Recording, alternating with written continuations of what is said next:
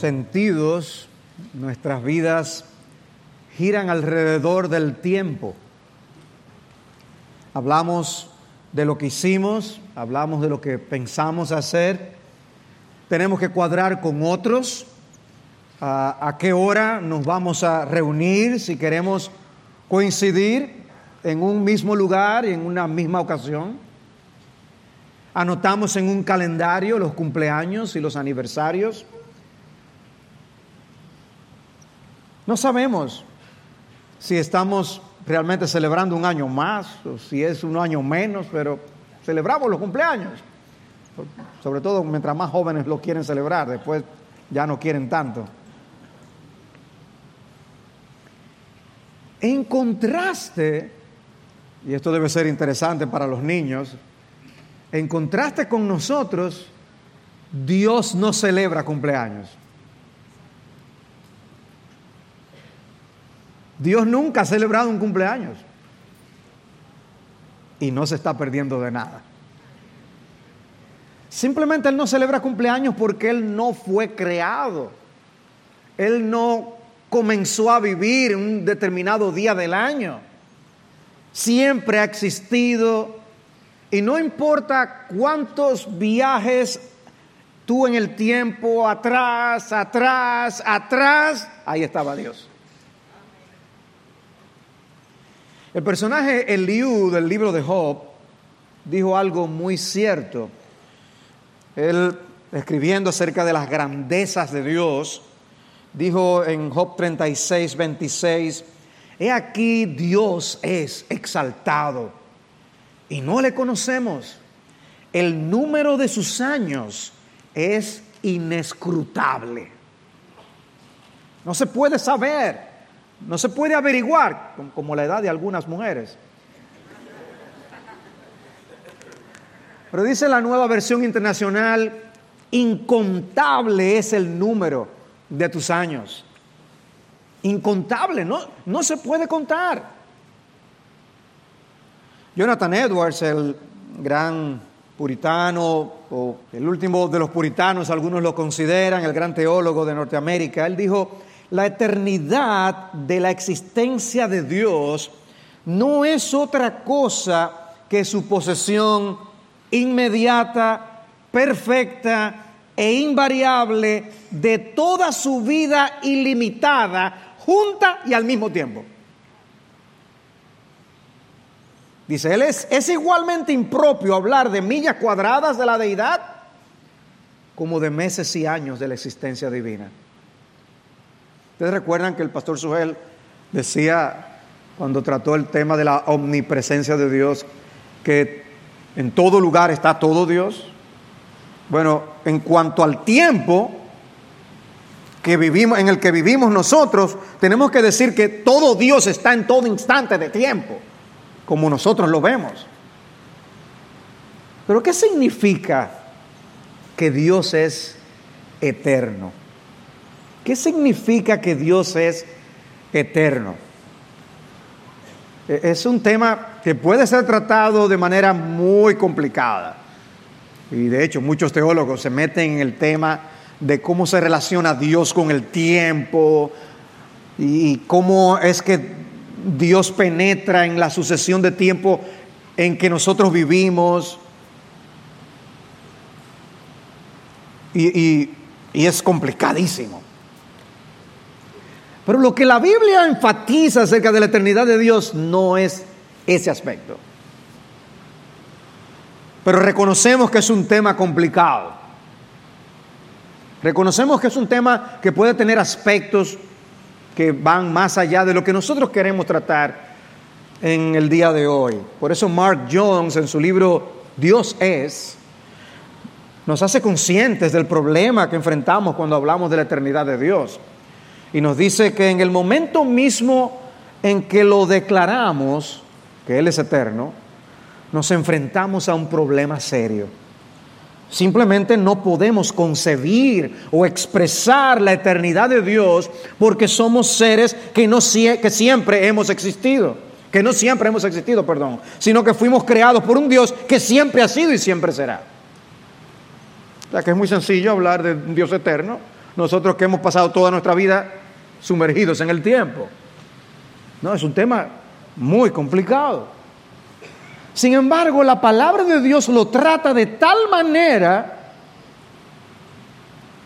que es simplemente para que nosotros enfaticemos, abracemos y apliquemos ciertos aspectos que se desprenden de la eternidad de Dios sin tener que inmiscuirnos en aspectos que Dios no nos ha abierto las páginas para que la veamos. O sea que Dios nos abre de su revelación lo que Él quiere que sepamos acerca de Él con propósitos muy particulares. De manera que no es nuestra meta especular acerca del tiempo y la relación de Dios con el tiempo y todo lo demás. La Biblia habla mucho de la eternidad de Dios, pero lo hace con propósitos prácticos, lo hace con propósitos de mover al pueblo de Dios a la confianza, a la paz y a la tranquilidad, como espero poder mostrarles. La primera referencia a la eternidad de Dios que encontramos en la Biblia está en Génesis capítulo 21, versículo 33. Es Abraham eh, que, está allí en esa escena y dice, y Abraham plantó un tamarisco en Beerseba y allí invocó el nombre del Señor, el Dios eterno. El Olam, recuerden que estábamos cantando de El Olam, es Dios el eterno, el eterno Dios. Y la impresión que nos deja esa expresión de Abraham es que la fidelidad del Dios en quien él había confiado no es afectada con el paso del tiempo. Él recibió un pacto de Dios, promesas sempiternas, pactos perpetuos, eh, tierra, hijos, y él tuvo que esperar. El Señor le prometió un hijo. Y Dios cumplió su promesa. Hizo un pacto perpetuo que incluía la bendición de todas las familias de la tierra. Y lo que Abraham está diciendo con esta expresión es, no importa cuánto tiempo pase, pueden ser siglos, el Dios eterno cumplirá todo lo prometido. O sea, estoy diciendo si hay un propósito expresamente revelado en las escrituras por el cual debemos saber que Dios es eterno, es que sepamos que Él es el Dios que va a hacer lo que Él ha dicho. Cientos de años después, Pablo reflexiona en el cumplimiento de las promesas dadas a Abraham. Y en Romanos capítulo 16, versículo 25, él dice, y aquel que es poderoso para afirmaros conforme a mi evangelio y a la predicación de Jesucristo, según la revelación del misterio que ha sido mantenido en secreto durante siglos sin fin, pero que ahora ha sido manifestado y por las escrituras de los profetas, conforme al mandamiento del Dios eterno, se ha dado a conocer a todas las naciones para guiarlas a la obediencia de la fe. Al único y sabio Dios, por medio de Jesucristo, sea la gloria para siempre. Amén. Nosotros hubiéramos estado ahí con Abraham presente, escuchando las promesas de Dios, ¿y cuánto hubiéramos comprendido realmente de lo que iba a ocurrir? Por eso Pablo dice, es un secreto que por siglos se mantuvo, que luego ha sido revelado. ¿Cómo es que en, Abraham serían benditas todas las familias de la tierra? Y lo que vemos cuando hay diversas nacionalidades juntas en un mismo lugar es precisamente el cumplimiento de lo que Dios le prometió a Abraham. Conforme al mandamiento del Dios eterno, del Dios cuyas palabras no se cumplen simplemente a veces, cuyas palabras no tienen fecha de vencimiento, lo dijo y se cumplió, porque todo lo que él dice se cumple. No debe haber ninguna duda al respecto. Y eso lleva a una conclusión. Al único y sabio Dios por medio de Jesucristo sea la gloria para siempre. Para eso Dios quiere que sepamos que Él es eterno. Servimos a un Dios digno de confianza, no importa el tiempo que pase, porque Él es eterno. Obviamente, decir que Dios es eterno implica que Dios trasciende el tiempo. El tiempo comenzó a ser cuando Dios creó todas las cosas en Génesis 1.1. Nosotros que vivimos atados al tiempo, solo conocemos la vida como una sucesión de momentos. Pero en el caso de Dios no es así.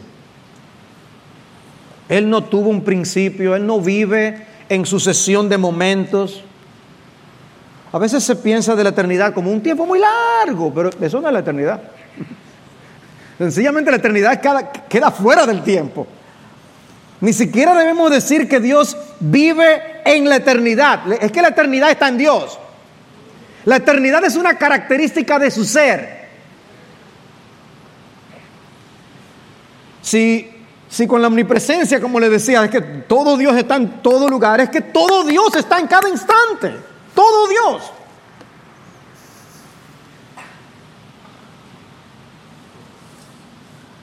ni antes ni después de este instante puede haber más de la esencia de Dios.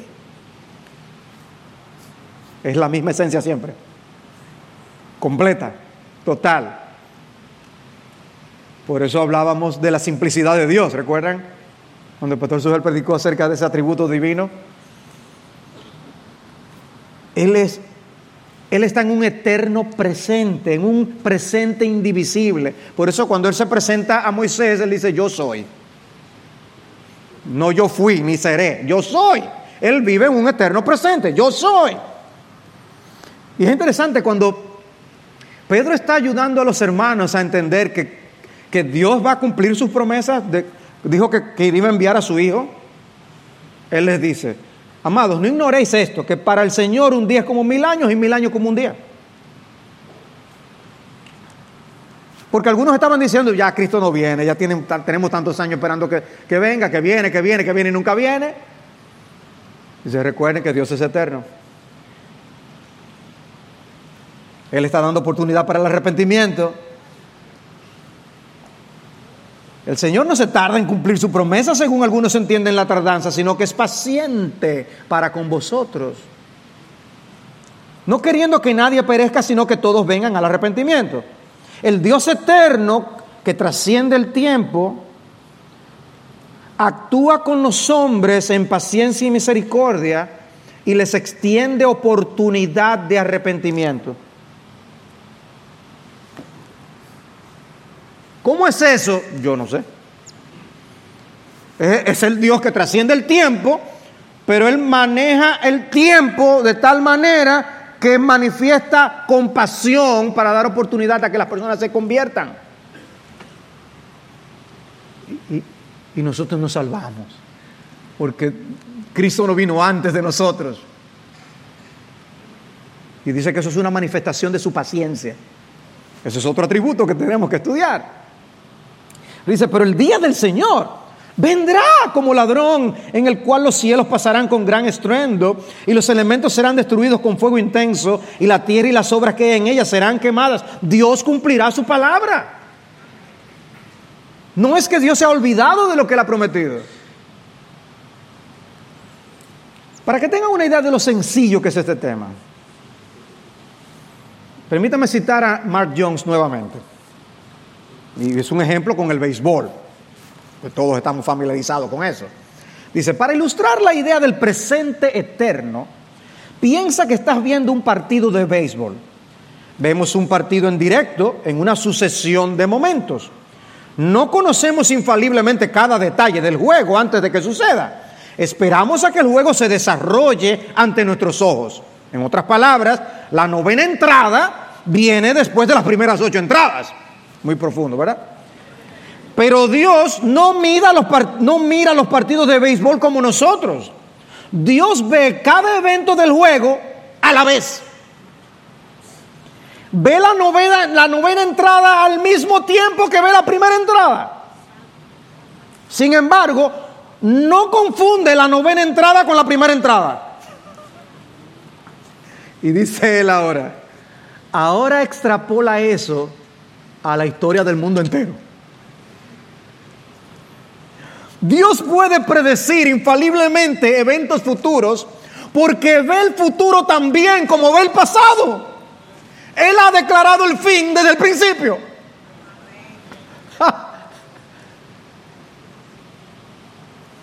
¡Qué Dios! Somos tú y yo que... ¿Y qué va a pasar mañana? ¿Y, cómo yo voy a poder pagar esto? ¿Y, si aquello me pasa? Eh, Dios no vive en sobresaltos. Él lo sabe todo, Él vive en un eterno presente. Sencillo. Bien sencillo. Dios no está atado al tiempo como nosotros lo estamos. La escritura lo dice de manera muy clara, dice el Salmo 93 en el versículo 2, desde la antigüedad está establecido tu trono, tú eres desde la eternidad.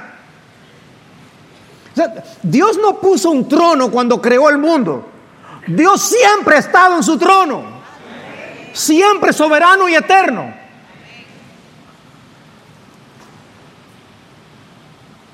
Salmo 92 antes que los montes fueran engendrados y nacieran la tierra y el mundo, desde la eternidad y hasta la eternidad, tú eres Dios. Entonces, eh, ¿cómo explicamos la eternidad de Dios? Y aquí está Moisés escribiendo, inspirado por el Espíritu Santo. ¿Cómo lo explico? Bueno, Él es eh, desde la eternidad hasta la eternidad. O sea, miremos todo lo atrás que podamos mirar. Ah, llegamos a la creación, ok, y después, no, siguen, siguen mirando. No veo el fin. Bueno, desde allá, para el otro lado ahora, al futuro. Llegamos a la consumación, Cristo vuelve, implanta su reino. Sigue, sigue, sigue. ¿Cómo explicamos la eternidad de Dios? El Espíritu Santo lo explicó diciendo desde la eternidad hasta la eternidad. ¿Tú quieres más? No hay manera de que nosotros podamos entender cuál es la relación que Dios tiene con el tiempo en ese sentido. Él sencillamente es eterno. Dios estaba ahí siempre siempre. Los montes tan grandes como los podemos ver, tan inmensos, tuvieron un inicio. Pero nuestro Dios siempre ha existido y existirá. Y no es únicamente que no tuvo un comienzo, hermanos, es que no tendrá un final. Y qué glorioso es eso, y qué consolador es eso. Cuando tú dibujas un círculo, lo dibujas tú, tú sabes dónde tú comienzas y dónde tú terminas. Pero si tú te encuentras ya con un círculo impreso, ¿dónde comienza? ¿Dónde termina? No sabemos, no lo vemos. Así es de imposible nosotros identificar el comienzo y el final de Dios. Dios no tiene principio, ni tiene fin. Él es autoexistente, como ya hemos estudiado. No ha dependido nunca de nada para existir y siempre ha existido. Existía antes del tiempo porque fue Él que hizo el tiempo.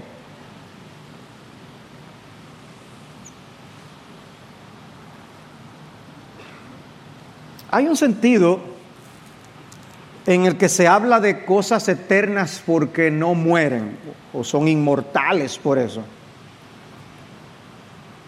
La, eternidad de Dios es diferente a eso.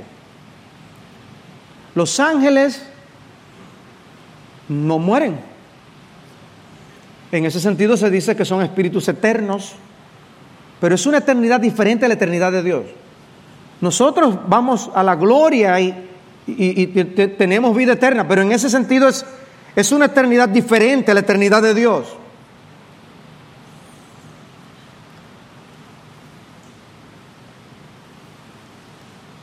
Pero la Biblia entonces condesciende con nosotros y trata de explicarnos las cosas para que, para que nosotros en nuestro nivel elemental entendamos. O sea, es como, como que, que a ti te pidan dar una charla en una escuela y tú tienes que hablar a niños bien pequeñitos. Tú tienes que usar un lenguaje que sea adecuado para esa ocasión. Bueno, Dios, para hablar de sí mismo, usa expresiones, frases, para que podamos nosotros conocer un poco acerca de Él. Una de estas frases que Dios utiliza en su palabra es la frase anciano de días. Anciano de días, ¿recuerdan esa expresión? Está en Daniel capítulo 7. Yo quiero que leamos Daniel capítulo 7, porque cumple el propósito para el cual el término eternidad es usado con relación a Dios. Ese nombre anciano de días puede dar la idea de alguien que tiene muchos años. Pero esa no es la idea realmente que está detrás. En Dios están contenidos los tiempos y las edades. Un anciano normalmente lo relacionamos con alguien frágil, alguien débil. Cuando habla de Dios como anciano de días, no es esa la idea. En el capítulo 7 de Daniel se nos introduce una sección de visiones que hacen referencia a los grandes imperios de la tierra. Si tú pues tienes tu Biblia, ábrelo en Daniel capítulo 7.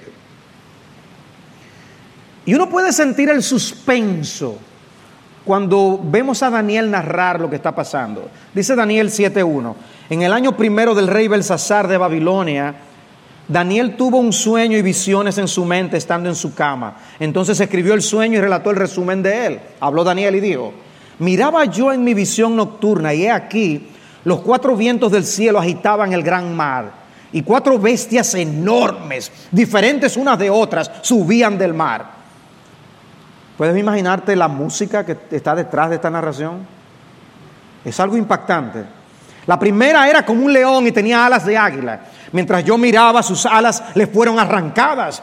Fue levantada del suelo y puesta sobre dos pies como un hombre, y, se le, y, le fue dado corazón de hombre. Y aquí otra segunda bestia, semejante a un oso, estaba levantada de un costado, y en su boca, entre sus dientes, tenía tres costillas. Y le dijeron así: Levántate y devora mucha carne. Esto en los comentaristas eh, eh, y estudiosos de Daniel entiende que se está hablando de grandes imperios, que Babilonia, que el imperio Medo-Persia, Grecia, etc. Versículo 6. Después de esto seguí mirando. Y aquí otra más, semejante a un leopardo que tenía sobre un dorso cuatro alas de ave. La bestia tenía cuatro cabezas y le fue dado dominio. Después de esto seguí mirando en las visiones nocturnas y aquí una cuarta bestia terrible, espantosa y en gran manera fuerte que tenía enormes dientes de hierro. Devoraba, desmenuzaba y hollaba los restos con sus pies. Era diferente de todas las, las bestias que le antecedieron y tenía diez cuernos. Mientras yo contemplaba los cuernos, he aquí otro cuerno, uno pequeño surgió entre ellos, y tres de los primeros cuernos fueron arrancados delante de él. Y aquí este cuerno tenía ojos como los ojos de un hombre, y una boca que hablaba con mucha arrogancia.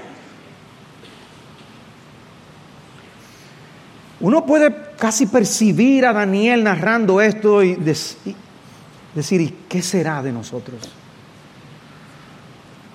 Este hombre está en el exilio, este hombre no está en su tierra y este hombre ha visto lo que estos imperios son capaces de hacer. Y yo percibo en mí muchas veces que al ver la condición del mundo, lo que está pasando, las noticias, mi corazón se carga. Yo digo, ¿hasta dónde vamos a llegar? Y tengo que estar luchando para animar mi corazón a la esperanza. Y puedo, y puedo identificarme con lo que debe ser, ver estas bestias mundiales, hacer lo que son capaces de hacer. ¿Qué será de nosotros ahora? Y yo no pude dejar de ver el equivalente con Apocalipsis cuando Daniel está narrando esto, porque se planteó aquella pregunta en Apocalipsis 5, ¿quién es digno de abrir el libro y de desatar sus sellos? ¿Quién nos libra de esta situación? Y nadie, ni en el cielo, ni en la tierra, ni debajo de la tierra podía abrir el libro, ni mirar su contenido. Y yo lloraba mucho porque nadie había sido hallado digno de abrir el libro ni de mirar su contenido. ¿Estamos acaso a merced de estas bestias mundiales? Pero volvamos a Daniel 7. La escena de todas estas bestias terribles y espantosas levanta esa inquietud. Y ahora, el surgimiento de todos estos imperios humanos, humanos e inhumanos, iba a causar grandes estragos. ¿Dónde están las promesas de las escrituras de un reino eterno para el pueblo de Dios que no tendrá fin? ¿Dónde está? Versículo 9. Seguí mirando hasta que se establecieron tronos y el anciano de días se sentó. Su vestidura era blanca como la nieve y el cabello de su cabeza como lana pura. Su trono llamas de fuego y sus ruedas fuego abrasador. Un río de fuego corría saliendo de delante de él. Óigame, qué imagen. Miles de millares le servían y miríadas de miríadas estaban en pie delante de él. Nuestros ojos, nuestros ojos ven la multitud que abomina a Dios y a su palabra, que pisotea las cosas que tú y yo amamos en Cristo Jesús. Y no tenemos ojos muchas veces para ver al Señor de los ejércitos rodeado de miríadas y miríadas dispuestos a cumplir la orden del Señor con un chasquido de sus dedos. Dice él, el tribunal se sentó y se abrieron los libros. Entonces yo seguí mirando a causa del ruido de las palabras arrogantes que el cuerno decía. El mundo sigue hablando con su arrogancia. Seguí mirando hasta que mataron a la bestia, destrozaron su cuerpo y lo echaron a las llamas del fuego. A las demás bestias se les quitó el dominio, pero les fue concedida una prolongación de la vida por un tiempo determinado. Seguí mirando en las visiones nocturnas y aquí con las nubes del cielo venía uno como un hijo de hombre que se dirigió al anciano de días y fue presentado ante él y le fue dado dominio, gloria y reino para que todos los pueblos y naciones y lenguas le sirvieran. Su dominio es un dominio eterno que nunca pasará y su reino uno que no será destruido. Él está sentado en su trono desde la eternidad y será así hasta la eternidad. Nadie le quitará de su trono pero nuestros ojos están contemplando los imperios de este mundo, nuestros ojos están contemplando los enemigos del Señor y, y muchas veces traerán sufrimiento al pueblo de Dios. Pero ahí es donde nosotros tenemos que aprender a leer bien al Dios eterno. Para que nuestros ojos contemplen a Cristo. Como dijo él en Mateo 24, 30 Aparecerá en el cielo la señal del Hijo del Hombre y todas las tribus de la tierra harán duelo y verán al Hijo del Hombre que viene sobre las nubes del cielo con poder y gran gloria. Si nosotros creemos y abrazamos al Dios eterno, tenemos que confiar que esa promesa tarde o temprano ocurrirá. Y ya uno empieza a, leer esto en Daniel 7 y uno empieza a tener una idea de lo que está sucediendo. Pero Daniel no quería llegar a conclusiones apresuradas. Su espíritu todavía está agitado. Versículo 15. A mí, Daniel, se me angustió por dentro el espíritu y las visiones de mi mente seguían turbándome. Me acerqué a uno de los que estaban allí de pie y le pedí que me dijera la verdad acerca de todo esto. Y me respondió dándome a conocer la interpretación de estas cosas. Estas bestias enormes que son cuatro, son cuatro reyes que se levantarán de la tierra pero los santos del Altísimo recibirán el reino y poseerán el reino para siempre, por los siglos de los siglos. Oh. Pero la curiosidad de Daniel no se detiene. Versículo 19.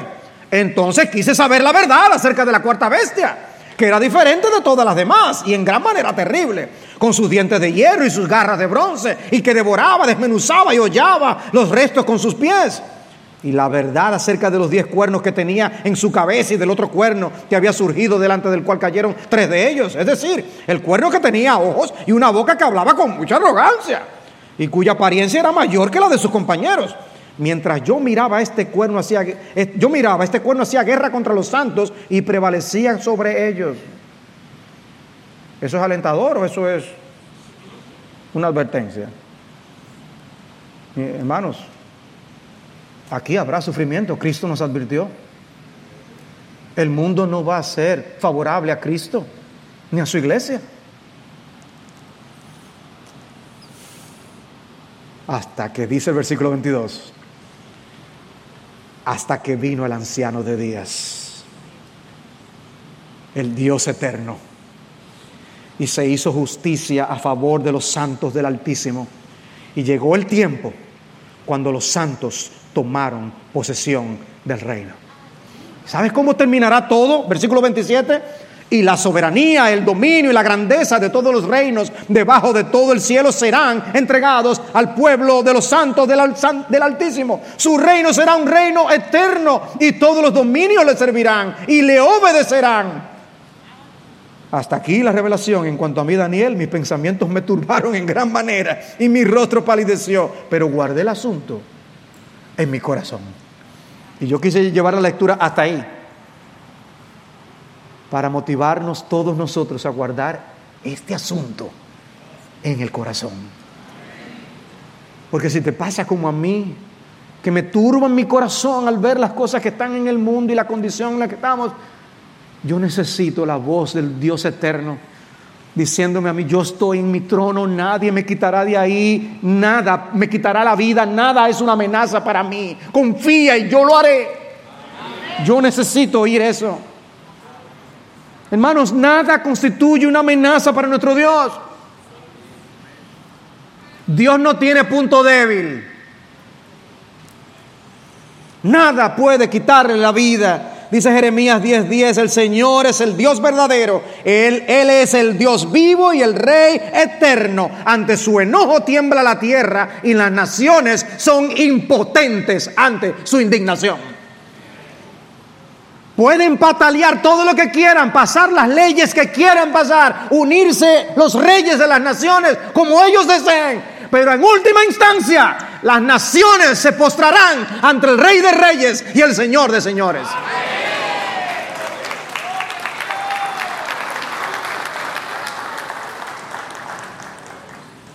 Me encantó la forma en que lo dice un comentarista.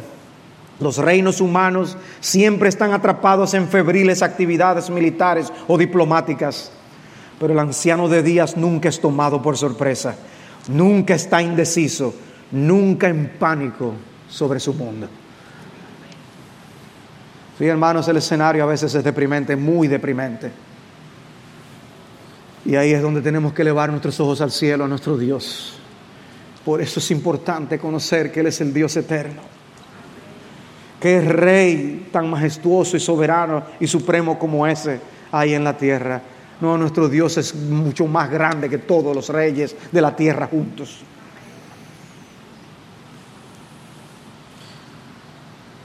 Cuando los hombres cuentan la historia,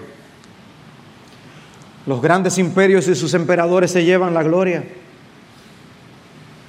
Pero Dios la cuenta de una manera completamente diferente.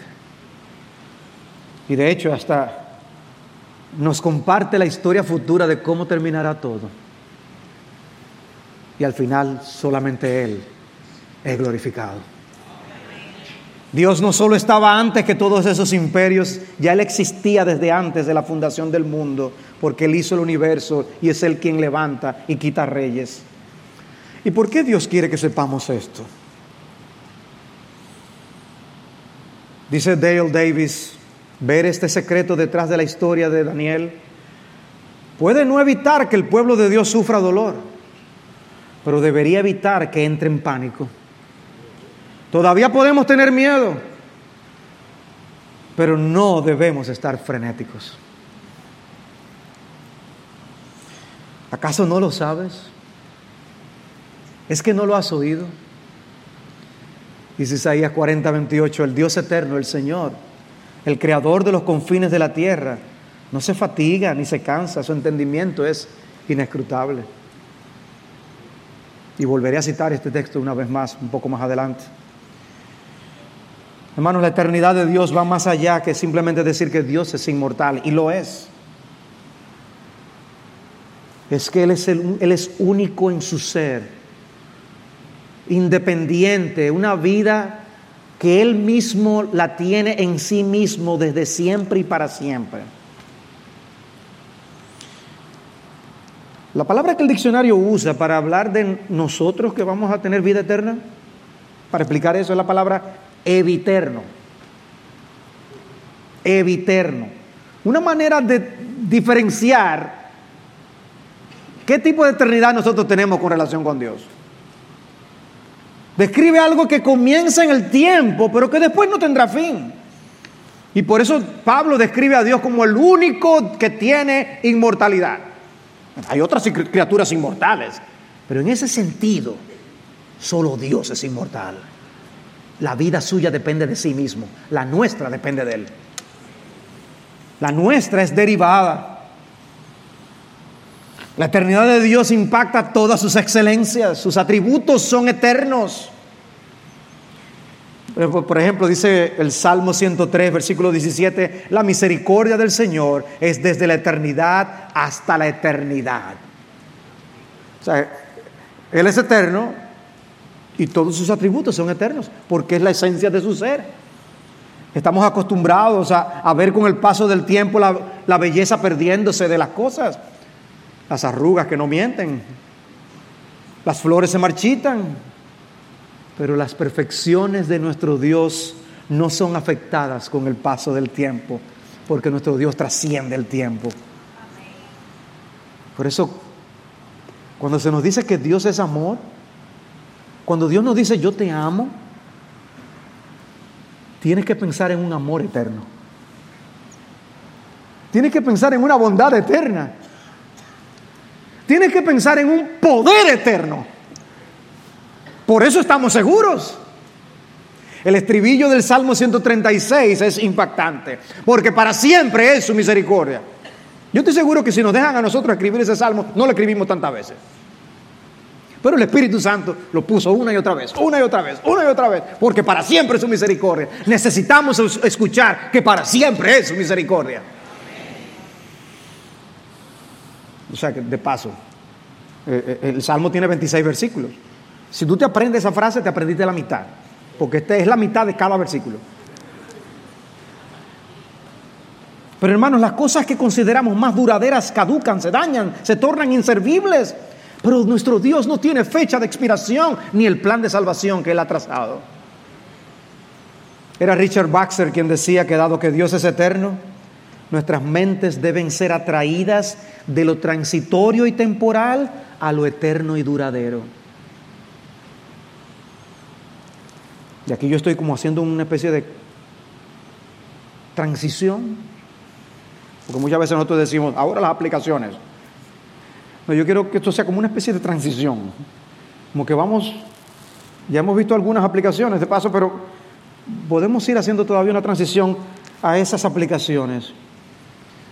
Y una de las que se deriva del hecho de que Dios es eterno es que nosotros debemos poner más nuestro corazón en las cosas eternas. La Biblia usa varias figuras para referirse a lo temporal. La niebla, el rocío de la mañana que desaparece, el humo de una chimenea, eh, nos compara a un vapor, una hierba que sale y pronto se seca, un sueño, una sombra. Dice el Salmo 39 que el hombre es solo un soplo, como una sombra del hombre. Y dice, y ahora Señor, ¿qué espero? En ti está mi esperanza. Dado que nosotros somos sombra, dado que nosotros somos frágiles, ¿dónde debemos colocar nuestros ojos? En Dios. Dice el Salmo 62, 9, los hombres de baja condición solo son vanidad. ¿Y los otros? Oh, dice, y los de alto rango son mentiras. ¿Cuál tú quieres? Dice, en la balanza suben, todos juntos pesan menos que un soplo. ¿Qué es lo que somos? Nos creemos tanto. La eternidad de Dios nos hace conscientes de nuestra fragilidad. Salmo, eh, Santiago 4:14, no sabéis cómo será vuestra vida mañana, solo sois un vapor que aparece por un poco de tiempo y luego se desvanece. Tú piensas que porque ahora eres joven, tú tienes toda la vida por delante. No cuentes con eso, no lo sabes. Pero aún seas joven y te tengas todo tu vigor, cuán rápido pasan los años. Los que aprovechan del mundo, dice el apóstol Pablo en 1 Corintios 7:31, que sea como si no lo aprovecharan plenamente porque la apariencia de este mundo es pasajera. Joven, solo Dios es verdaderamente eterno y solo Él te puede dar verdaderas promesas. No caigas en el engaño de vivir para este mundo fugaz. Cuídate, cuídate de las pasiones juveniles que enredan tu corazón y tu alma para que no le des tu vida a Cristo. El mundo pasa y también sus pasiones, pero el que hace la voluntad de Dios permanece para siempre. Primera de Juan 2, 17. Y dice Eclesiastés 1.4, una generación va y otra generación viene. Tarde o temprano ya no estarás aquí. Tarde o temprano ninguno de nosotros estará aquí. Conocer al Dios eterno debe impulsarnos a poner la mira en las cosas de arriba. Si pues habéis resucitado con Cristo, buscad las cosas de arriba, donde está Cristo sentado a la diestra de Dios. Poned la mira en las cosas de arriba, no en las de la tierra. Mi amado hermano, mi amada hermana, no estás dedicando demasiado tiempo para las cosas de este mundo. Sí, Dios nos da oportunidad, nos da tiempo para que hagamos las cosas que corresponden para esta vida. Somos de la tierra, somos del polvo. Pero es evidente que Dios quiere que tengamos nuestras prioridades correctamente colocadas en Él como el número uno.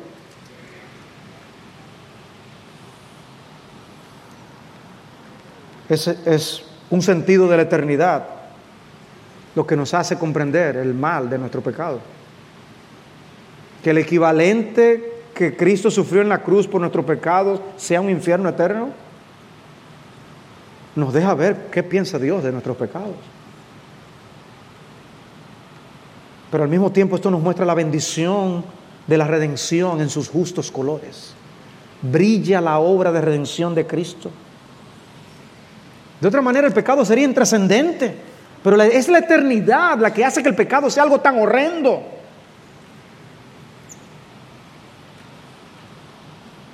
Era Richard Baxter que decía que mientras vamos camino a la eternidad, no debemos estar haciendo nada a medias. Amados hermanos, ¿cuánto nos queda para servir a Cristo? Lo que hacemos en el tiempo afecta a la eternidad. La manera como tú usas tu vida afecta a la eternidad. Afecta tu eternidad y afecta a la eternidad de otros a tu alrededor. ¿Harás una diferencia ¿Harás una diferencia en el reino de Dios? ¿Harás una diferencia en la vida de los pecadores? ¿Harás una diferencia en la iglesia? ¿Harás una diferencia en el mundo misionero? ¿Harás una diferencia donde quiera que sea que Dios te haya colocado? Porque la vida se nos va, amados hermanos. Pero también la eternidad de Dios pone en perspectiva nuestros sufrimientos. Porque el Dios eterno se ha comprometido con llevarnos a una presencia gloriosa donde no habrá aflicción ni dolor. Pues considero que los sufrimientos de este tiempo presente no son dignos de ser comparados con la gloria que nos ha de ser revelada. Romanos 8, 18. ¿Y qué hizo Dios para garantizarnos una feliz estadía eterna en su presencia. Nos dio a su propio Hijo. Nos regaló a su propio Hijo. Él es la conexión con la eternidad. En Él fueron creadas todas las cosas, Colosenses 1.16, tanto en los cielos como en la tierra, visibles e invisibles, ya sean tronos o dominios, poderes o autoridades. Todo ha sido creado por medio de Él y para Él. Y Él es antes de todas las cosas. Y todas las cosas en Él permanecen. Lo mismo que nos decía el pastor Sigfrido en la lectura. Isaías 43, 11, yo, yo soy el Señor y fuera de mí no hay Salvador. Yo soy el, el, que lo ha anunciado, he salvado y lo he proclamado y no hay entre vosotros Dios extraño. Vosotros pues sois mis testigos, declara el Señor. Y yo soy Dios, aún desde la eternidad yo soy y no hay quien libre de mi mano. Yo actúo y quién lo revocará. Ese es el Mesías. Miqueas 5:2, otro texto mesiánico. Pero tú, Belén Efrata, aunque eres pequeña entre las familias de Judá, de ti me saldrá el que ha de ser gobernante en Israel, y sus orígenes son desde tiempos antiguos, desde los días de la eternidad. Cristo dado a su pueblo desde la eternidad para nuestra redención. En el principio existía el verbo y el verbo estaba con Dios y el verbo era Dios. Él estaba en el principio con Dios y todas las cosas hechas fueron por medio de Él y sin Él nada de lo que ha sido hecho fue hecho. Él es el mismo ayer, hoy, por los siglos. Yo soy el alfa y la omega, el que es, el que era y el que ha de venir, el todopoderoso. Ese es Cristo, el eterno, regalado por el Padre para nuestra salvación. Oh hermanos, ¿qué implica que Dios es eterno? ¿O implica que tú y yo debemos estar de rodillas en la presencia de Dios adorándole? Implica que no puede haber otra reacción que reconocer su grandeza y su majestad, tan diferente a nuestra realidad. Por tanto, al Rey eterno, inmortal, invisible, único Dios, a Él sea honor y gloria por los siglos de los siglos. Amén. Primera Timoteo 1:17 al Rey eterno, inmortal, invisible, único Dios. Esta debe ser una doctrina que nos mueva a, la gran, a una gran confianza en nuestro Dios. Dice Deuteronomio 33, 27, el eterno Dios es tu refugio y debajo están los brazos eternos.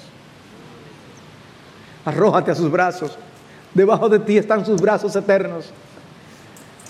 El eterno Dios es tu refugio. Dice Isaías 26, 4, confiad en el Señor para siempre, porque en Dios el Señor tenemos una roca eterna. ¿Ven el énfasis?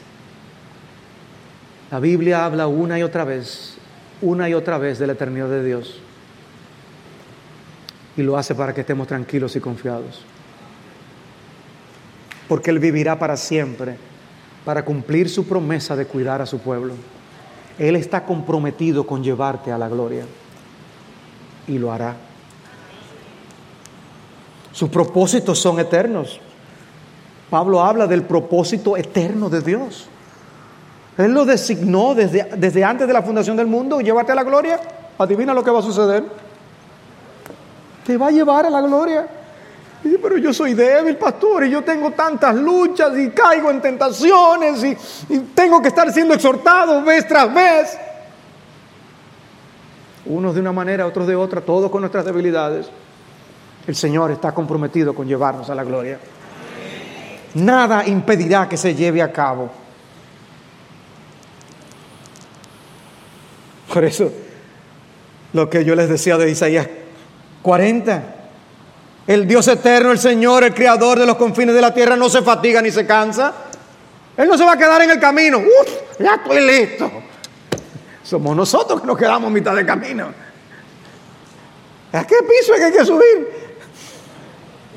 Pero dice, no solo que Él no se cansa, no, Él da fuerzas al fatigado.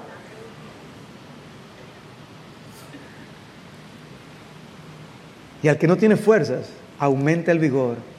Aún los jóvenes se fatigan y se cansan y los jóvenes tropiezan y vacilan, pero los que esperan en el Señor renovarán sus fuerzas, se remontarán como alas, con alas como las águilas, correrán y no se cansarán, caminarán y no se fatigarán. Dice, yo soy el eterno, yo tengo esa fuerza que tú necesitas. Pero hermanos, insisto, esta es una doctrina que nos debe impulsar para vivir cada vez más a la luz de la eternidad. Calvino decía que nuestros problemas de ansiedad se deben a que de alguna manera pensamos que anidaremos en este mundo para siempre. No, hermanos, abracemos de corazón la promesa de vida eterna de nuestro Dios. Esa es la verdadera vida. Porque de tal manera amó Dios al mundo que dio a su Hijo unigénito para que todo aquel que cree en Él no se pierda, mas tenga vida eterna. Él puede prometer vida eterna. El Hijo eterno de Dios fue enviado a este mundo para que los pecadores que iban dirigidos a una condenación eterna al infierno sean rescatados y salvados por medio de Él. El que cree en el Hijo tiene vida eterna, pero el que no obedece al Hijo no verá la vida, sino que la ira de Dios permanece sobre Él.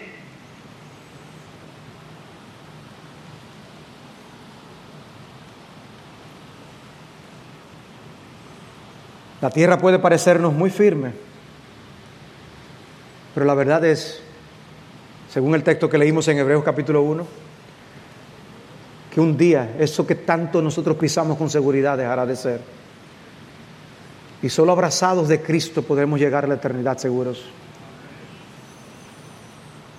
Escucha a Jesús, porque Él te llama a no desperdiciar tu vida en lo que no es y promete vida eterna. Él dijo, todo el que bebe de esta agua volverá a tener sed, hablando de la mujer samaritana del agua del pozo. Pero el que beba del agua que yo le daré, no tendrá sed jamás, sino que el agua que yo le daré se convertirá en él, en una fuente de agua que brota para vida eterna. Anhela esa vida. Dios ha puesto eternidad en tu corazón. ¿Sabes por qué? para inquietarte, para que tú no te conformes con la temporalidad de las cosas de este mundo, para que no te dejes engañar con los espejismos de esta vida y para que anheles pasar la eternidad con Jesucristo en la gloria. Por eso Dios puso eternidad, un pedacito de su eternidad en tu corazón.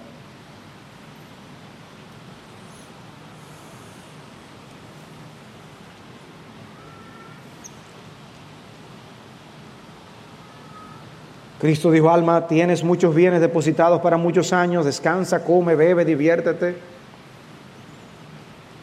Pero Dios le dijo, necio, esta misma noche te reclaman el alma y ahora para quién será lo que has provisto. Así es el que acumula tesoro para sí, no es rico para con Dios. Haz tesoro en los cielos y no en la tierra donde la polilla y el orín corrompen, donde ladrones minan y hurtan. No pongamos la vista en las cosas que se ven, sino en las que no se ven, porque las cosas que se ven son temporales, pero las que no se ven son eternas. Si no vemos el cielo a la luz de la eternidad, la promesa de cielos nuevos y tierra nueva pierde brillo. Son los estaremos con Él para siempre y las bendiciones por los siglos de los siglos, lo que da el sabor a las promesas celestiales, como también son los ya no más habrá tal cosa o nunca más tendremos aquello, lo que nos hace contrastar lo que ahora estamos viviendo. No habrá lágrima, ni dolor, ni clamor. Pero por otro lado tenemos la condenación. El infierno no se trata simplemente de estar separado de Dios, sino de sufrir las consecuencias de esa separación por toda la eternidad. Jesús por eso habló del fuego inextinguible. Jesús dijo que los pecadores que no se arrepientan de sus pecados serán arrojados al lago de fuego que fue preparado para el diablo y sus ángeles. Y si eso es un sitio preparado para seres espirituales como el diablo y sus ángeles, ¿Qué será cuando pecadores sean arrojados a ese lugar por causa de su falta de arrepentimiento?